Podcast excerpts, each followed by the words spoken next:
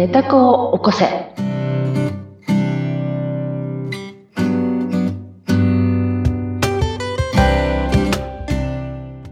皆様こんにちは。寝た子を起こせのひでかです。ご一緒するのは水野ゆきです。ひでかさん、今回もよろしくお願いします。よろしくお願いします。さて、ひでかさん、またまた嬉しいアンケートが届いているということで。そうなんです。アンケートがまた届いております。ありがとうございます。す。そう、あのー前回と同じ方のようなんです。Y さんから来てまして、Y さんにはですね、あの、賞金庫がお発送準備えーしております。ええ、あの、金銀パール賞金庫。賞金庫はい。本当にありがとうございます。はい、金運とそれから未来が開けていくっていうお香でしたよねお。香なんだけど、これね、この、Y さんもね、今回のアンケートで言っていただいてますけど、この心理状態。うんあの人に会うとき、お金を使うときの心理状態が最高マックス良くなるという。はい。しこの良い心理状態が未来の私たちを作るということで、そうでした。はい。そうです。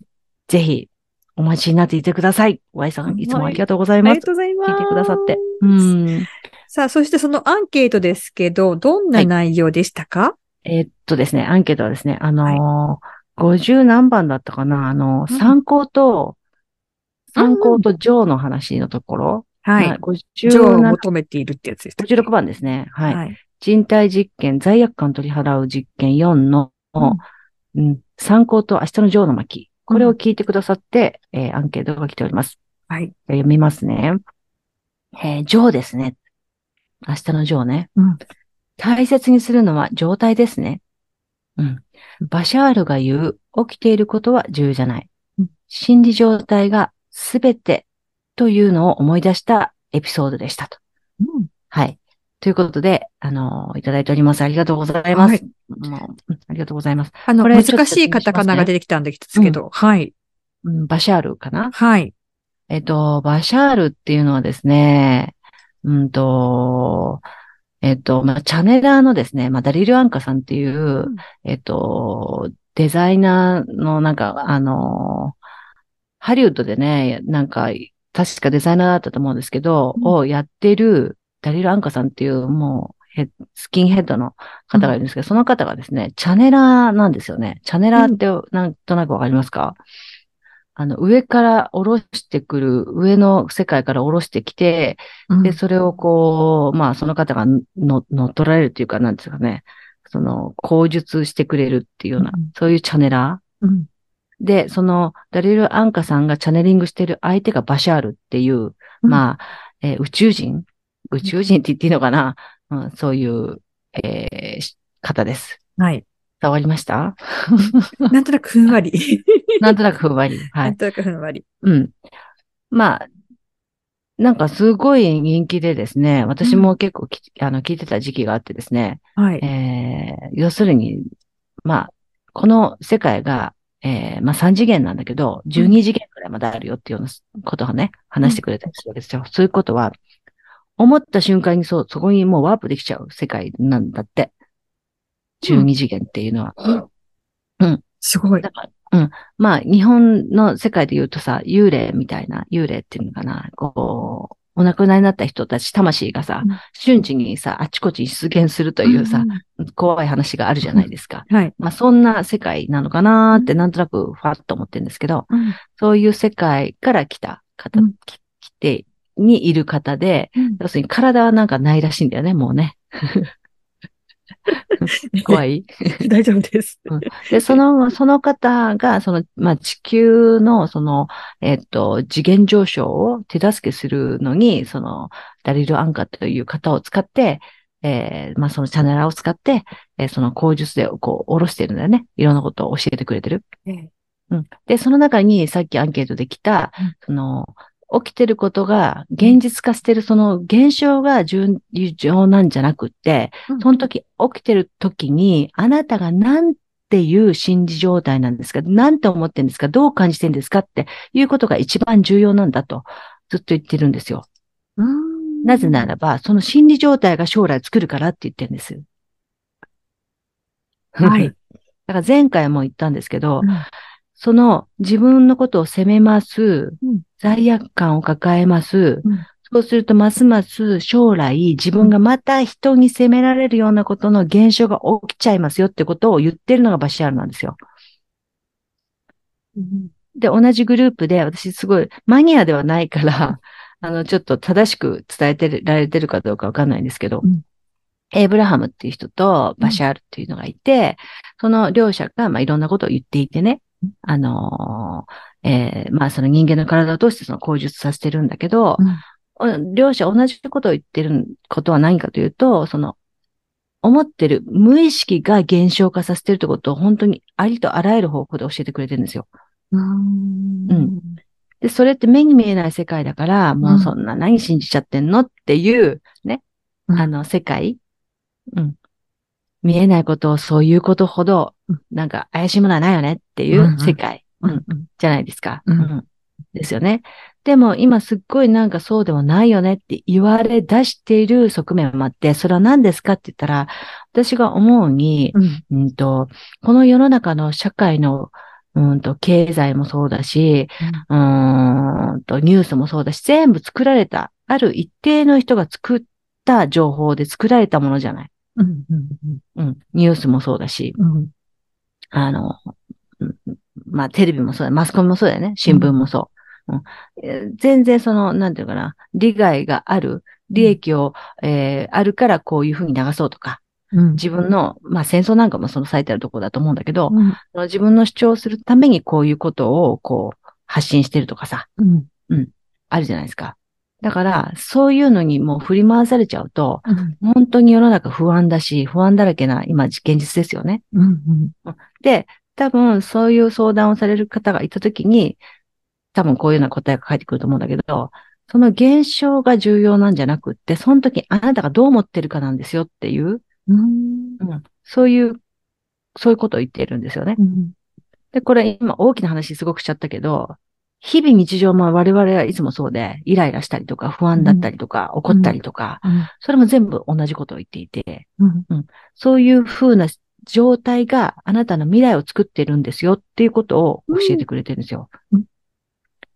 で、さらに言うと、これがもう怪しい話じゃなくなってきちゃったのは、去年か、ノーベル賞を取った人が、その量子物理学、量子力学の、えー人がうん、要するに、観測したものが現象化するもの、要するに、観測した時に、フォトンというものが、うん波じゃなくって粒になるということを発見しちゃったわけですよね。うんうん。それは何なんですかって言ったら、要するに見ようと思うものは現象としてあるけど、見てないものはないんじゃないかっていうことまで言われてるわけですよ。物理の世界で。うん要するに、見るものにしか物体がないっていうふうに言ってるんですよ。うん要するに見たものしか、見るっていう行為がね、うん波の性質を持っていてね、うんうん見えると思って見てるわけですよ。うんうんその行動意識がものを作ってる、片づ片付ってるわけです。ここに今見えないものがいっぱいあるんだけど、見えてないものには波の状態なんだって。ひょっとしたらなんかあるかもしれないってことですか？まあ、まあ、あるかもしれないし、まあ、要するに見えてないってこと、見えてないものは、物体としてあるかどうかない、わからないってこと。見ようと思ったことしか見えないっていうのはそういう意味なんですよ。これ、もうよった不可形とも同じ、あの、リンクする話なんだけど、だから意識をします。見ようと思ったものしか物体化してないですって。うんっていう話を、まあ、通常その、まあ、ノーベル賞も取るぐらい、もう世界的にこう、その物理学が認められている状態の中で、うんつまりは、その自分が思った、思うという意識が、もう波の世界で波波動があるってことを認めちゃってるんですよね。物理学の世界でも。うんだから、今だんだんこういう怪しい話も、なんとなく受け入れられてきてるのは、うんそういう理屈でも、そうだよねって言われ出してるから、そういう時代になってきてるんです、今。うんうん。でね、ちょっと話全然ずれるんですけど、うん見えないものが、じゃあ嘘だよねっていう人に言いたいのは、じゃあウイルスはどうなんですかってことなんですよ。見えない。見えないじゃんって見え。ない。でしょ？そういうことは、そうやって受け入れちゃってるでしょ、自分たちって。うん。見えないけど、あるでしょ？で、空気だとじゃあどうなんですかとかさ。見えてないですもんね、普段はね。ああ言えばこういう、すごい言えちゃうわけですよ。うん。だから、それの論じるつもりはないんだけれど、うんでも、実験して思うのは、本当にそうだなと思うのは、心を解放した時の方が自分が楽だ、楽な現象が起きてるところが実証済みであってね。うんうん。もう本当に不思議なんだけど、え、なんであの人いなくなっちゃったのってことが散々って、私の場合は鳩がいなくなったわけですよね。っうんていうことが度重なりあると、あ、これは本当の話だろうなって、私は思ってます。うんだから、いつも自分の気持ちにご機嫌を取るってことをやってるのはこのためなんですよ。うんだから、自分で自分の機嫌を取るっていう実験をしてネタを起こせってやってるんですけど、うん本当の自分は何を望んでるかもう自分は分かんなかったわけ。うんうんなんでイライラするのか分かんなかったわけ。うんうんうんでしょ？で、イライラする理由が、あ、もっと、あ私は自分のことを丁寧に自分で扱えって意味だったりするわけですよ。うんうんうんうんうんそういうのに気づき出すわけ。はいじ。ゃあ何自分が自分のことを大事にすれば、この世界変わるのって実験始めたわけだ。はい。変わり出したんですよね。うんうんうんうん。で、うまくいく？だから自分がこうしたいなと思うのが現現実に手に入ったりとか、うん。体験できたりってこといっぱいあって、そう、この間もね、ワイナリードックスっていうライブがあるんだけど、メタルのバンドがね、来るんですけど、あ行きたいなと思ったんだけど、11月も4回も行ってるからライブ、さすがにどうなのってちょっと思ったんだよ。うん。だけど、友達が行けなくなっちゃって、うん。あげるって、半値であげるよって言われて、行くことになったんですよね。うん、とかいうことがあるわけです。やっぱ行きたいなって思ってて、うん制限かけてたけど、行きたいっていう望みはもう出してたわけだよね。うんオーラがすごかったんでしょ行きたい行きたい。行きたいって思ってた。でも、言わなかったけど、だまあ、それでね、また手に入る、入るわけですよね。だって嬉しいじゃないですか。うん。うん。うん。っていうこともいっぱいあるので、ううん。これをね、どんどんその世界に、世界というか、まあ、ね、ネタこう聞いてくれてる。うんこの一回でだいたいね、何、何人ぐらいの人が聞いてくれてるのか、まあデータはあるんだけど、まあね、私としてはすごいたくさんの方に聞いてもらってるので、うん。うん。あの、一緒にね、あ、そうだなって思ってくれる人が、自分で、あの、やって、実験をしていただいて、あ、本当だって思ってくれる人がね、いれいれば、まあ、すごい嬉しいなって思います。うん。話がちょっと前置き長くなりましたけど。はい。さあ、そして今日はそこから、あの、ぐ具体的なお話をいろいろと、また、事例を。お話しいただけるということなんですよね。うん、そうそうそうう。んで、で、それね、うんと、うんと、またイラッとしたことがあったわけですよ、この間。はい。うん。そう、だ実験い実験材料が。イラッときたら実験だって今、やったって思うからね。うんそう。でね、やったリあの、R 銀行、今、名前言いそうになっちゃった。R 銀行のうんダイレクトビジネスっていうのをか加入してんだけど、ええイラッときたの。で、それなんでかって言ったら、うんあの、他にも私、M 銀行のダイレクトもやってるし、うんえっと、M 銀行二つあるよね。うん。両方やってるわけ。うんで、比べるともうサービスの質は悪いわ。まあ、利用料金はめちゃくちゃ高いし、ほめちゃくちゃ不便なわけですよ。う。うん。どのくらい不便かって言ったら、一つはフリー。値段がゼロなのに、すごくサービスがいい。うん。うん。次のは、まあ、1000 1500円ぐらいの利用料で、まあまあそこそこ利用できる。これは3800円もするわけ、月。高い。R 銀行は高っ、うん で、おまけにすごい、あの、不便。で、ものすごくややこしい。うん。で、質も悪い。うん。で、しょっちゅうシステム障害とかあって、もう本当にダメダメ子ちゃんなの。うん。で、またイラッときたの。うん。はって。で、イラッときたときに、あ、知見だそうです。いいですか？イラッと、不安が来たら、イラッときたら実験なので、で、この実験結果はですね、自分のサービスが、えーその銀行と同じように、ね、適正価格ではなく、不便で、すごくサービスが悪いっていうふうに、ね、あの、思、思っている自分がね、自分のサービスのことを。うん。うん。だから、イラッと来て、その銀行のサービスをイラ、イラつかせたんだなってことに気がつきました。自分の、どっかでじゃあ意識されてたってことですか？そうそうそう、無意識は意識してたの。そうこんなにネタ高校してたのに、そう。まだそこがまだ深掘れてなかった。だからお客様にとって私のサービスがうん適正なのか、うん私に、じゃなくてお客様にとってだよ。うんうん値段もそう、サービスの質もそう、ね。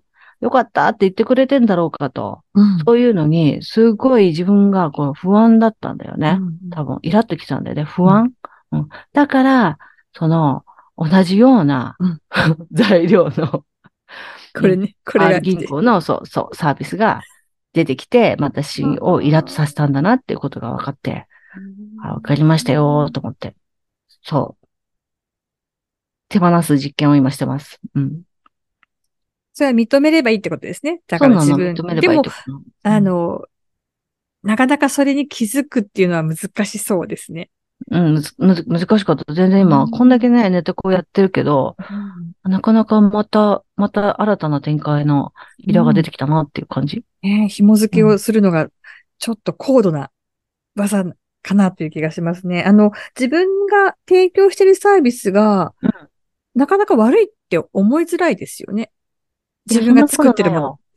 そんなことないよ。な、なぜかというとね、うんなぜかというと、自分は一生懸命やってるんだけど、うんうんね、評価されないってことがあるっていうことは私たちいっぱい知ってるわけだ。うんううんん。あの、逆のパターンね。あの人一生懸命やってんだけど、いつもポイント外れてんだよねっていう人いませんかってい。ます。いるでしょ？即答しちゃった。います。そう、いるでしょ？いるっはいて即答するってことは自分の中にもそれがあるって認めてることだから。そうそう。そうですね。そう。なので、そう、そういうふうになっちゃうんですよ。うん。で、それがいい悪いじゃなくて、それがあるって分かるっていうことが全然いいことなんです。うんいいと思ってて、そう、あ、そうだなって。つまりは、優劣やいい悪いがなくって丸ごとなんだっていうことなんですけど、そうそう、丸ごと、真ん中って言ってらっしゃそう、真ん中っていう、中央っていう、うんいうことなんですけど、それをまた取っ払って忘れちゃってしまって、うんうん、忘れてしまってやってるわけですよ、こうやって。うん、もうイラってきてるわけですよ、うんこの銀行のね、サービスに。うん。なんか、じゃあ高かったらダメなんですかって話なんですよ。私は高いって言って批判したけど、今。うんサービス悪いくせに高いじゃんって言って批判したけど、うんうん、悪いんですかって。悪くないんですよ。だってそういうのがなければお金回んないんだから。